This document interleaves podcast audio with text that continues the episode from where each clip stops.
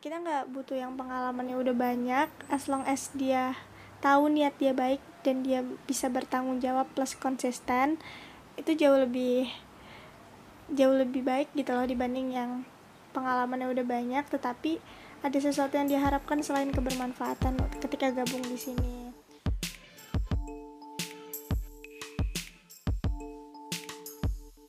Hello The Changer, ini host Hanin di podcast EduPop, Education Podcast Beasiswa 10.000. Di episode kali ini, kita akan ngebahas tentang kenalan sama beasiswa 10.000 bersama Safira Alfarisi sebagai founder. Stay tuned!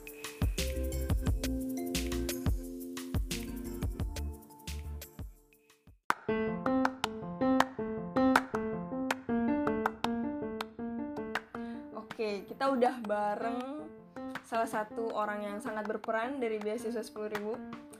Halo Safira. Halo Hani. Hai. Apa kabar? Alhamdulillah baik. Hanin apa kabar? Alhamdulillah baik juga. Coba dong sebelum kita memulai asik. Coba eh, Safira boleh dong kenalan dulu nih untuk para edu changer. Oke. Halo Lady Changers, halo semuanya untuk yang mendengarkan. Salam kenal, aku Safira Alfarisi, biasa dipanggil Safira.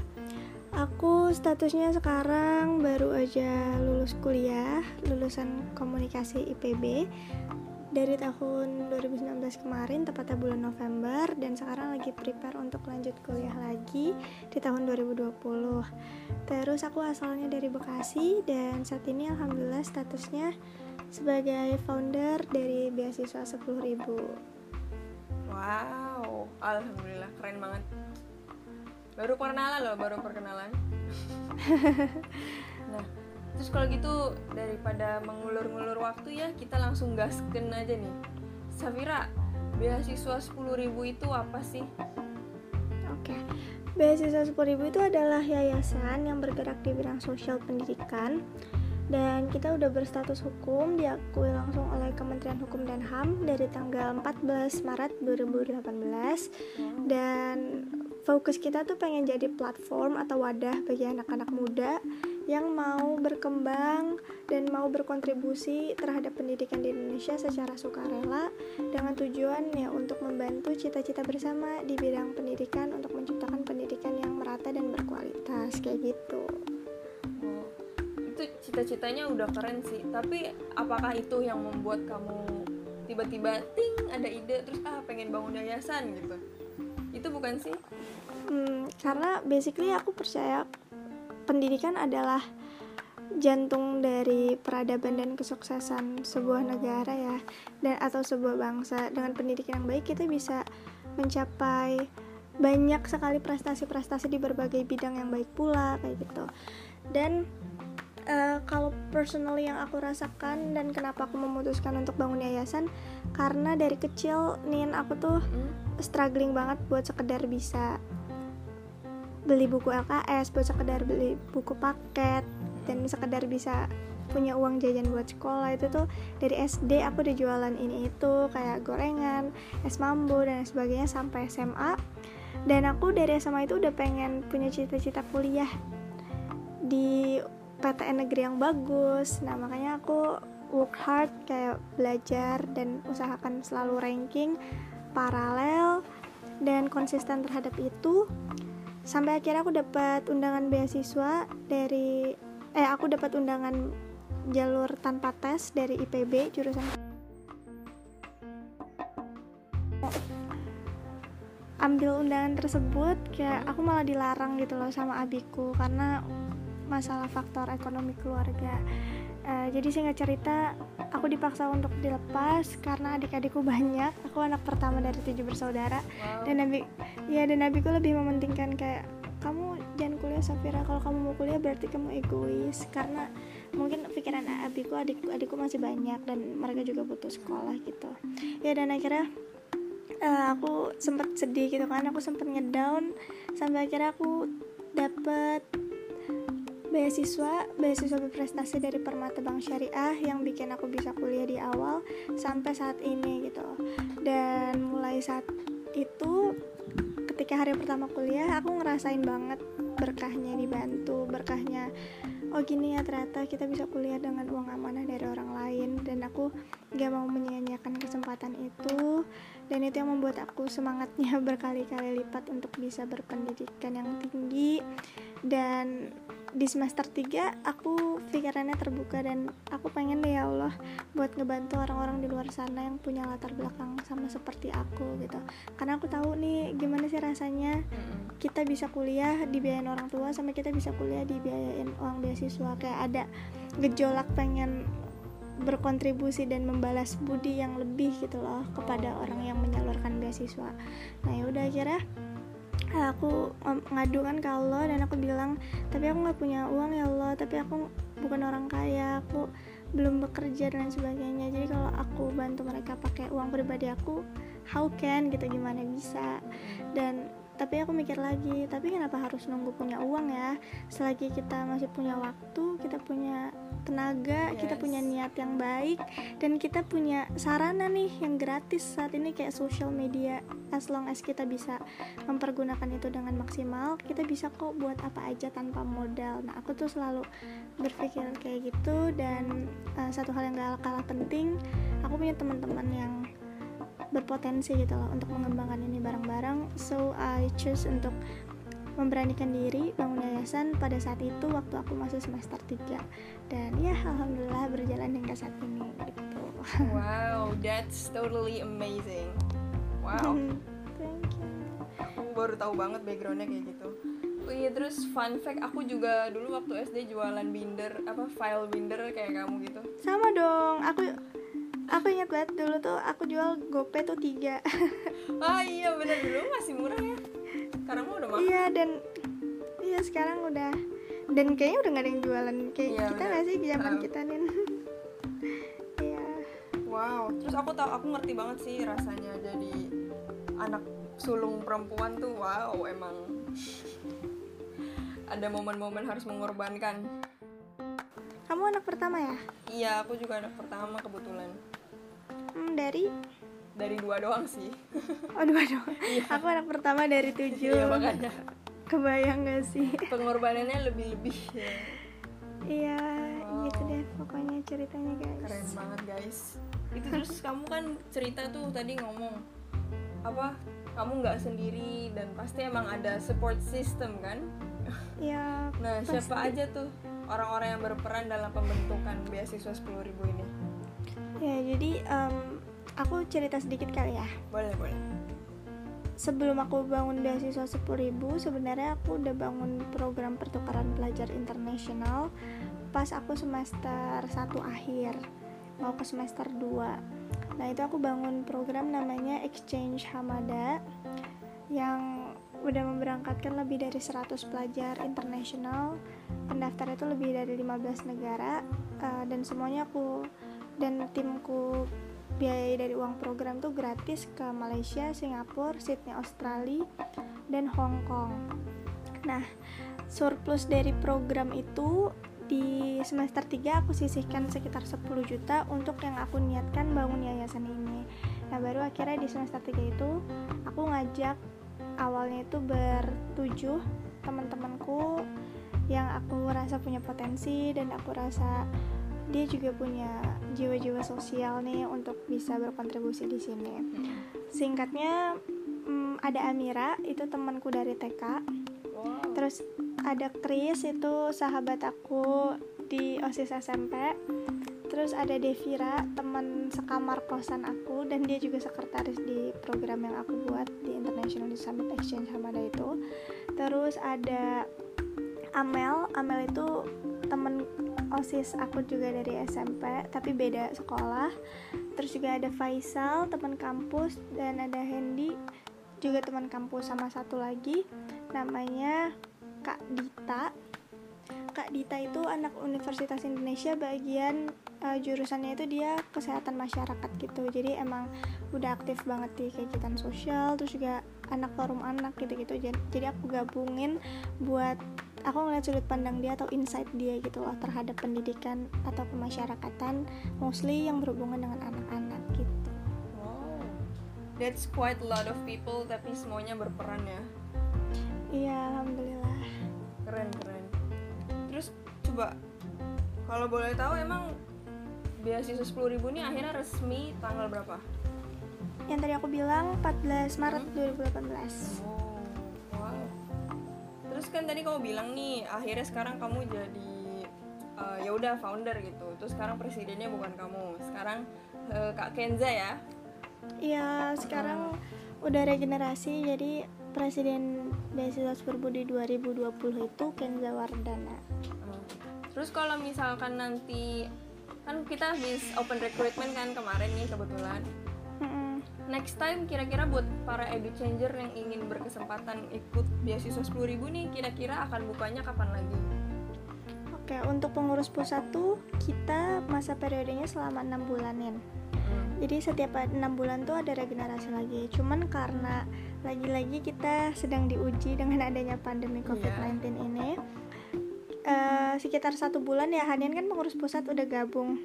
Alhamdulillah. Cuman ya alhamdulillah cuman kita nggak bisa kesepakatan bersama kita belum bisa nentuin udah dihitung masa jabatan setelah announce Hanin lolos gitu loh. Karena kita belum bisa kerja maksimal kan ya belum bisa Iya. tatap muka belum bisa rapat dan lain-lain. Jadi sepertinya setelah COVID-19 ini benar-benar sudah selesai pandeminya atau statusnya sudah turun uh, dan kita boleh beraktivitas lagi keluar baru itu akan dihitung enam bulan masa jabatan dan dari situ baru dikira-kira aja nggak lama dari situ akan open recruitment selanjutnya gitu for example uh, pandemi ini statusnya kan berakhir katanya ya dengar-dengar akhir Agustus mungkin September awal itu udah bisa dihitung sebagai bulan pertama nih jabatannya Hanin dan Kenza ke enam bulan selanjutnya. Nah baru deh selesai itu kita akan open recruitment untuk edu changers yang mau gabung di pengurus selanjutnya kayak gitu. Prepare yourself ya guys 2021. Iya jadi eh, kemungkinan di bulan-bulan 2021 tiga bulan pertama kali ya Nin ya awal-awal Ya, gitu. kemungkinan Februari Maret lah. Iya. Good wow. luck. Good luck edu changer, future pengurus. Iya. Coba terus kalau misalkan pembentukan dari beasiswa 10.000 itu sendiri pasti ada kesulitan kan. Setiap sesuatu yang besar tuh pasti ada pengorbanan dan kesulitannya masing-masing. Kalau dari kamu kesulitan ketika membangun beasiswa 10.000 itu apa? Kesulitannya yang pasti banget karena itu kan pas masih semester 3 ya. Dan eh, kita semua itu tuh setara jenjang kampusnya gitu loh. Jen- jadi bukan cuma aku semester 3 tapi semuanya juga lagi semester 3 kecuali Kadita. Dia satu tahun lebih tua dari kita. Nah, jadi yang kesulitan adalah menyesuaikan jadwal kuliah untuk rapat-rapat rutin karena kan pembangunan di awal tuh butuh energi dan waktu yang ekstra kan. Ini namanya membangun sebuah fondasi perlu banyak pengorbanan dan kita tuh terkendala waktu itu pembagian waktu kuliahnya. Dan selain waktu kuliah juga jarak sih Nin karena aku Devira, Faisal dan Hendy itu tuh di Bogor. Oh, Amira UI di Depok, Chris PMJ itu kan kampusnya barengan sama UI juga sama-sama Depok dan Kadita juga di sana. Di UI I mean.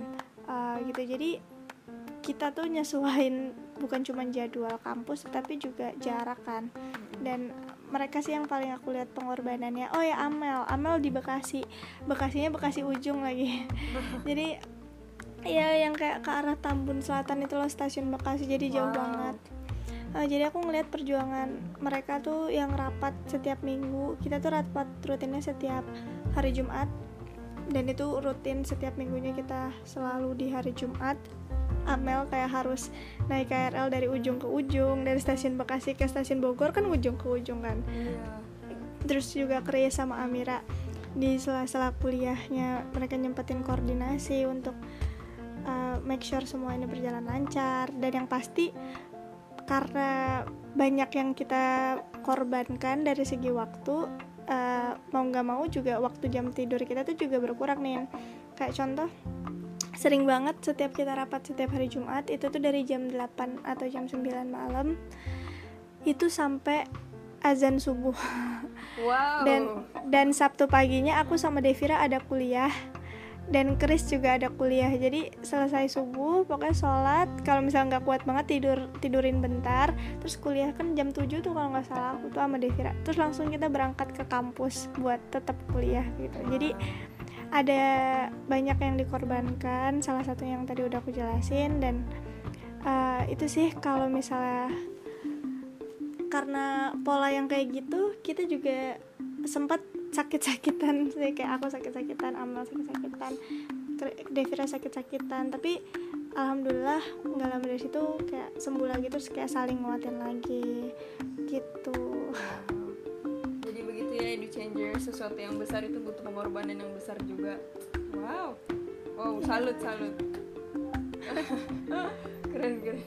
Coba terus kamu sebagai founder nih kan emang sih target umumnya ya ini ya membantu memperbaiki pendidikan Indonesia gitu kan. Tapi tapi kira-kira kapan sih atau yang bagaimana gitu? Kamu bisa mengatakan oke okay, yayasan beasiswa sepuluh ribu nih udah berhasil ya gitu. Oke parameter keberhasilan oh ya parameter keberhasilannya ya parameter keberhasilan kita sih kita pengen banget punya sekolah gratis oh. untuk anak-anak yang nggak mampu untuk bisa sekolah tapi dengan kualitas yang baik dan juga kita ada kayak penanaman karakter terus kayak pembelajaran soft skill dan juga kita fasilitasi dengan fasilitas-fasilitas yang bagus tapi gratis gitu loh nah itu tuh impian aku sama Ami sama Chris dari awal dan kita terinspirasi dari sekolah master yang ada di Depok kalau Hanin tahu. Jadi itu tuh kayak sekolah dari kontainer buat anak-anak marginal buat anak-anak yatim piatu terus kayak anak-anak yang di jalan yang nggak bisa disekolahin sama orang tuanya itu tuh mereka sekolah di sana itu semua gratis dan sekolahnya juga bagus dan kurikulumnya juga mengikuti kurikulum yang ada gitu. Jadi wah keren banget ya nanti kalau misal beasiswa sepuluh juga bisa punya yang kayak gitu. Uh, tapi nggak nggak nggak cuman fokus di situ tapi kita juga punya program-program yang tetap jalan gitu loh baik tingkat nasional maupun internasional cuman parameternya ketika kita udah punya sekolah kita bakalan kayak lebih settle aja gitu loh di bidang pendidikannya wow. keren sekolah gratis. Sekolah gratisnya di satu tempat apa di mana-mana nih? Uh, kita sih pengennya coba di pusat dulu ya di Jakarta. Hmm. karena di Jakarta sendiri kan daerah-daerah kayak Jakarta Barat atau Jakarta Timur itu kan juga masih banyak yang daerah pinggiran kan. Yeah pemukiman kumuh yang anak-anak itu nggak sekolah malah dipaksa untuk ngamen untuk kerja kayak gitu gitu nah kita pengen banget di sana. Cuman kan persiapan itu butuh uh, persiapan yang matang perhitungan yang matang gak cuma dari segi uang tapi juga segi sosial segi hukumnya dan lain-lain. Jadi it's challenging dan itu benar-benar patokan mimpi kita untuk di beasiswa sepuluh ribu. Wow. keren ya? Keren banget sih. Salut aku. Serius sekolah gratis nggak kebayang sih sekolah gratis tapi fasilitasnya yang wow gitu oke okay.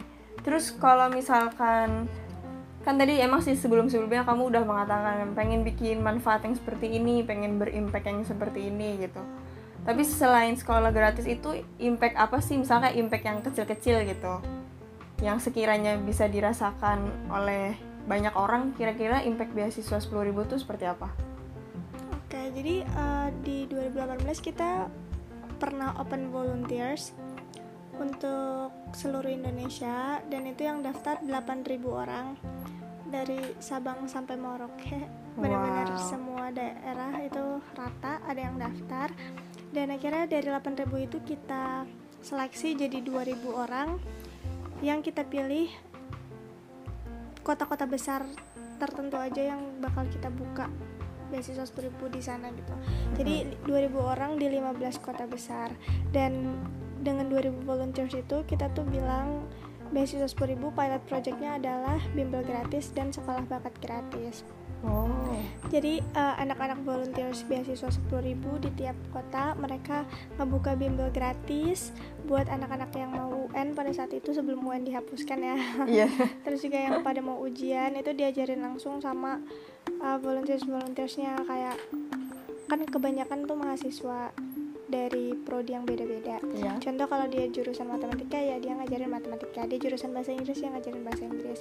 Kayak gitu di tiap-tiap kota. Dan uh, juga volunteers kita tuh ngebuka sekolah bakat gratis kayak buat ngajarin bakat-bakat yang kakak-kakak volunteersnya bisa ke adik-adiknya yang mau belajar kayak contoh waktu itu ada yang ngajarin main biola ada yang ngajarin nyanyi terus juga kayak ada Seru yang banget. ngajarin tari tradisional kayak gitu-gitu nah eh, cuman volunteers beasiswa 10.000 itu baru kita buka periode pertama doang tuh yang batch 1 dari Hmm. 2018 ke 2019 dan di 2019 ke 2020 kita emang fokusnya pengen ke pusat dulu dan makanya kalau misalnya kamu tanya wujud apa nih yang kecil-kecil yang mau kita laksanain lagi di bidang Hmm. pendidikan ya itu sih mungkin di 2021 kita bisa buka volunteers beasiswa 10.000 lagi di tiap-tiap kota biar kita memberikan kebebasan penuh bagi pemuda-pemuda yang mau berkontribusi di bidang pendidikan dengan apa pun itu yang bisa mereka kreasikan gitu karena ya tadi kan cuma pilot project ya Mm-mm. yang yang dua tadi bimbel gratis dan sekolah bakat gratis. Sisanya kita berikan kebebasan kepada volunteers untuk mau nyelenggarain apa pun yang mereka rasa itu bisa bermanfaat di bidang pendidikan. Dan akhirnya mereka banyak yang ngegelar lapak baca banyak yang uh, car free dayan untuk ngegalang donasi dan donasinya mereka salurin ke pada yang berhak dan wujud bantuan pendidikan. Terus banyak yang bikin seminar-seminar baik online maupun offline. Terus ada yang bikin pelatihan kepada penduduk-penduduk yang uh, kurang mampu gitu loh untuk biar bisa Iya. mereka bikin sesuatu yang bisa dihasilkan kayak gitu kayak gitu sih jadi uh, dalam jangka waktu dekat selain sekolah kita emang berharap besar ketika pandemi ini berakhir kita bisa segera mungkin open volunteers beasiswa 10.000 di kota-kota lain gitu Wow. Tuh Edu Changers prepare yourself lagi untuk pembukaan volunteer. Batch 2 ya? ya baik. Batch 2. Oke. Siap, siap. Nih, misalkan nanti dibuka entah itu volunteer, entah itu misalkan kamu pengabdian lagi, expedition ya, atau um, atau volunteer tadi. Sebetulnya beasiswa 10.000 itu nyari individu yang seperti apa sih selain yang ini ya, peka sosial gitu. Hmm, jadi karakteristik yang kita Mm-mm. cari lah. Em, sebenarnya kita tuh selalu cari yang usia produktif ya, pertama-tama banget. Itu tuh di usia 17 sampai 24 tahun. Kayak milenial-milenial gitu yang pertama, terus kedua yang emang punya kepedulian terhadap pendidikan di Indonesia. Yang dia tuh mau untuk kerja ikhlas, sukarela tanpa digaji, tanpa dibayar. Karena emang niat tulus dia mau berkontribusi di sini gitu. Terus ketiga eh, kita nggak butuh yang pengalamannya udah banyak. As long as dia tahu niat dia baik dan dia bisa bertanggung jawab plus konsisten itu jauh lebih jauh lebih baik gitu loh dibanding yang pengalamannya udah banyak. Tetapi ada sesuatu yang diharapkan selain kebermanfaatan ketika gabung di sini. Nah terus keempat eh, karakteristik yang paling kita cari adalah anak-anak yang punya semangat yang tinggi sih buat menjalankan setiap proker-prokernya. Bukan yang kayak hilang-hilangan bukan yang cuman semangat di awal. Atau kan dulu tuh banyak yang ikut volunteers beasiswa 10.000 karena taunya volunteers bakalan dikasih beasiswa gitu loh. Oh, padahal di buklet kita udah jelasin bahwa ya justru kita di sini untuk memberikan kebermanfaatan yang bakal kita share ke orang-orang banyak gitu. Jadi aku pengen karakteristik yang terakhir tuh semangat dan semangat yang tinggi buat ya bisa bermanfaat ya buat bisa berbagi buat bisa konsisten buat bisa apa pun tanpa ada sesuatu yang diharapkan gitu Oh, jadi berbuat baik tanpa meminta balasan lah gitu ya. Iya, karena itu yang paling penting sih untuk karakteristik yang dimiliki seorang volunteers. Volunteers kan suka relawan ya. Mm-mm. Jadi emang harus orang-orang yang punya keikhlasan yang tulus, yang punya semangat yang tinggi dan juga ya mereka harus komit ketika emang mau gabung ya mereka selesaikan tanggung jawab sampai akhir gitu. Tuh, baik Edu Changers dicatat ya. Prepare yourself for next open recruitment nih. Betul sekali. Oke, kita udah masuk pertanyaan terakhir nih kebetulan. Hmm. Ketika volunteer, pengurus, uh, atau pengabdian gitu, sebetulnya uh, kultur yang ingin kamu ciptakan di dalam beasiswa 10.000 itu yang seperti apa? Uh, dari dulu tuh kita selalu ngusung culture kekeluargaan ya, mm -hmm. culture kebersamaan, kekeluargaan, terus ya udah kita kayak temen kayak best friend di sini. Jadi ketika kita ngejalanin proker apa pun, kita nggak ngerasa berat, kita nggak ngerasa dituntut, tapi kita yuk kerjaan bareng-bareng yuk uh, sama-sama support yuk kayak saling backup yang kayak gitu-gitu sih. Jadi mm -hmm. culture kekeluargaan itu yang aku junjung banget dari dulu di pengurus pusat juga sampai sekarang. Makanya uh, kita semua tuh kalau kumpul bukan ngerasa kayak rapat tapi ya udah kayak main kayak kayak lebaran. kayak reunian. Iya kayak udah pokoknya udah kayak uh, keluarga banget deh kalau pusat udah kumpul tuh. Seru banget. Itu aja nih iya itu aja oh itu oke. Okay. mantap mantap. Aku dengar beasiswa sepuluh ribu ada tagline. Boleh dong iya. disebut? Tagline kita adalah dukung pendidikan usung perubahan. Asik.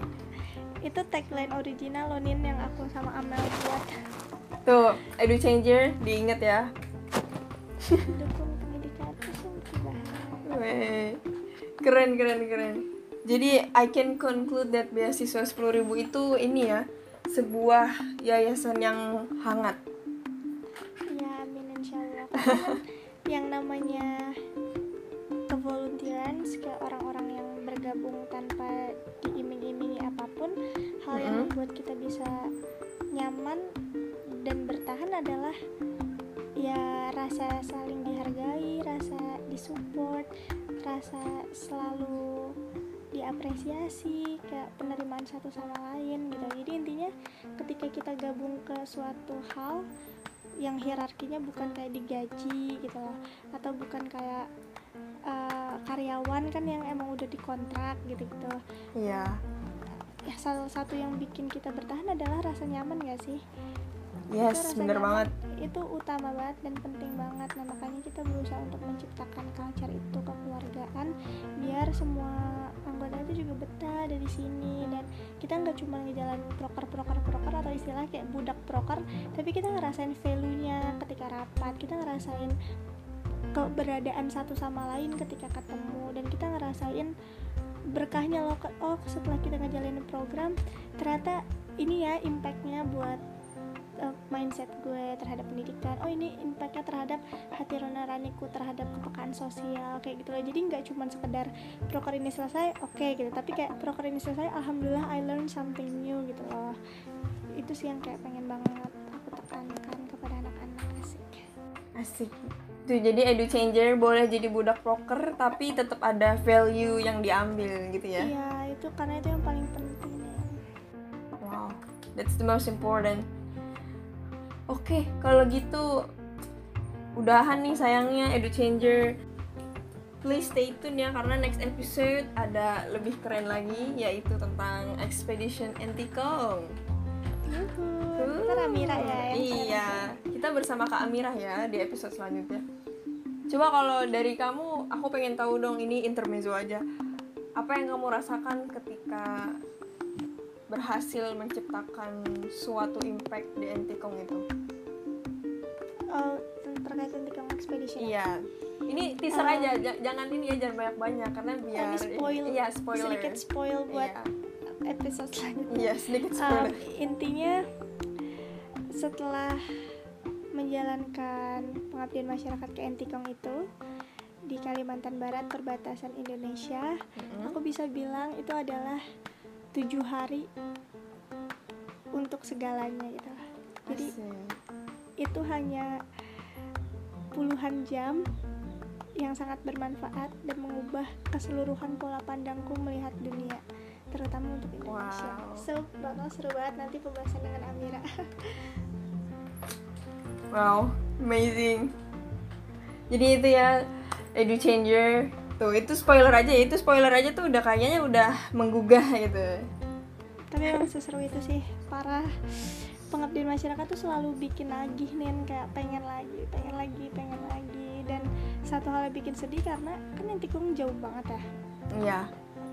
Selain seru banget hal yang bikin sedih tuh karena nggak bisa balik lagi belum belum tentu bisa balik lagi. Karena sejauh itu dan sesusah itu aksesnya. Jadi kalau kata Kenza sih dia pernah ngomong Entikong tuh kayak negeri dongeng gitu loh jadi dengan segala macam kisahnya tapi kita sedih kayak kita belum tentu bisa balik lagi ke sana. Sayang banget gak apa insya Allah ada kesempatan yang akan datang. Amin amin banget. Ya kalau gitu kita harus mengakhiri ini karena setiap awal ada akhirnya. Asik. Asik. Tapi akhir juga bisa tanda dari memulainya sesuatu anjas aduh anin anin boleh kamu kalau misalnya ada closing statement boleh. Uh, Oke teman-teman jadi itu perkenalan singkat tentang beasiswa 10.000 Intinya kita adalah yayasan pendidikan yang mau banget berkontribusi selalu di bidang pendidikan karena kita sadar di luar sana masih banyak permasalahan pendidikan di Indonesia dan masih banyak anak-anak yang belum mendapatkan pendidikan yang layak dan harus kita bantu. Tapi lagi-lagi ketika kita menuntut kesetaraan, ketika kita menuntut kualitas yang lebih baik, kita nggak bisa hanya menjadi kritikus pemerintah kita nggak bisa cuman ngejudge tanpa melakukan sesuatu. So kalau misal kalian punya keresahan di bidang pendidikan, yuk kita bareng-bareng kontribusikan apa pun yang bisa kita lakukan untuk membantu ini semua menjadi lebih baik. Karena di zaman seperti ini dengan potensi yang kita miliki dan dengan keterbukaannya sosial media aku rasa kita nggak pantas lagi sih jadi generasi kritikus yang hanya mengutuk kegelapan. Tetapi ini saatnya kita bersama-sama dengan kolaborasi dan aksi untuk menyalakan lilin-lilin kebaikan. Karena Ami selalu nekenin uh, alone we can do so little but together we can do so much. Dan Indonesia butuh anak muda untuk menyelesaikan segala permasalahan pendidikan yang ada. Itu aja wow. Keren keren keren. Aku juga uh, mengakhiri podcast ini episode pertama dari podcast beasiswa 10.000 sebutannya adalah edupop. Aku akan menyampaikan satu quotes dari Uriah Faber. Dream big stay positive work hard and enjoy the journey. Yeay. Terima kasih Hanin Pak, terima kasih Safira. Boleh dong diakhiri pakai tagline beasiswa 10.000 Terima kasih semuanya yang udah dengar, sehat selalu dan juga tetap berkontribusi dalam kebaikan dalam hal apa pun itu dan semoga ada kebermanfaatan yang bisa diambil. Wabillahi taufiq. Wassalamualaikum warahmatullahi wabarakatuh. Beasiswa 10.000 dukung pendidikan, usung perubahan. Yeay, dadah. Dadah, see you guys. Bye.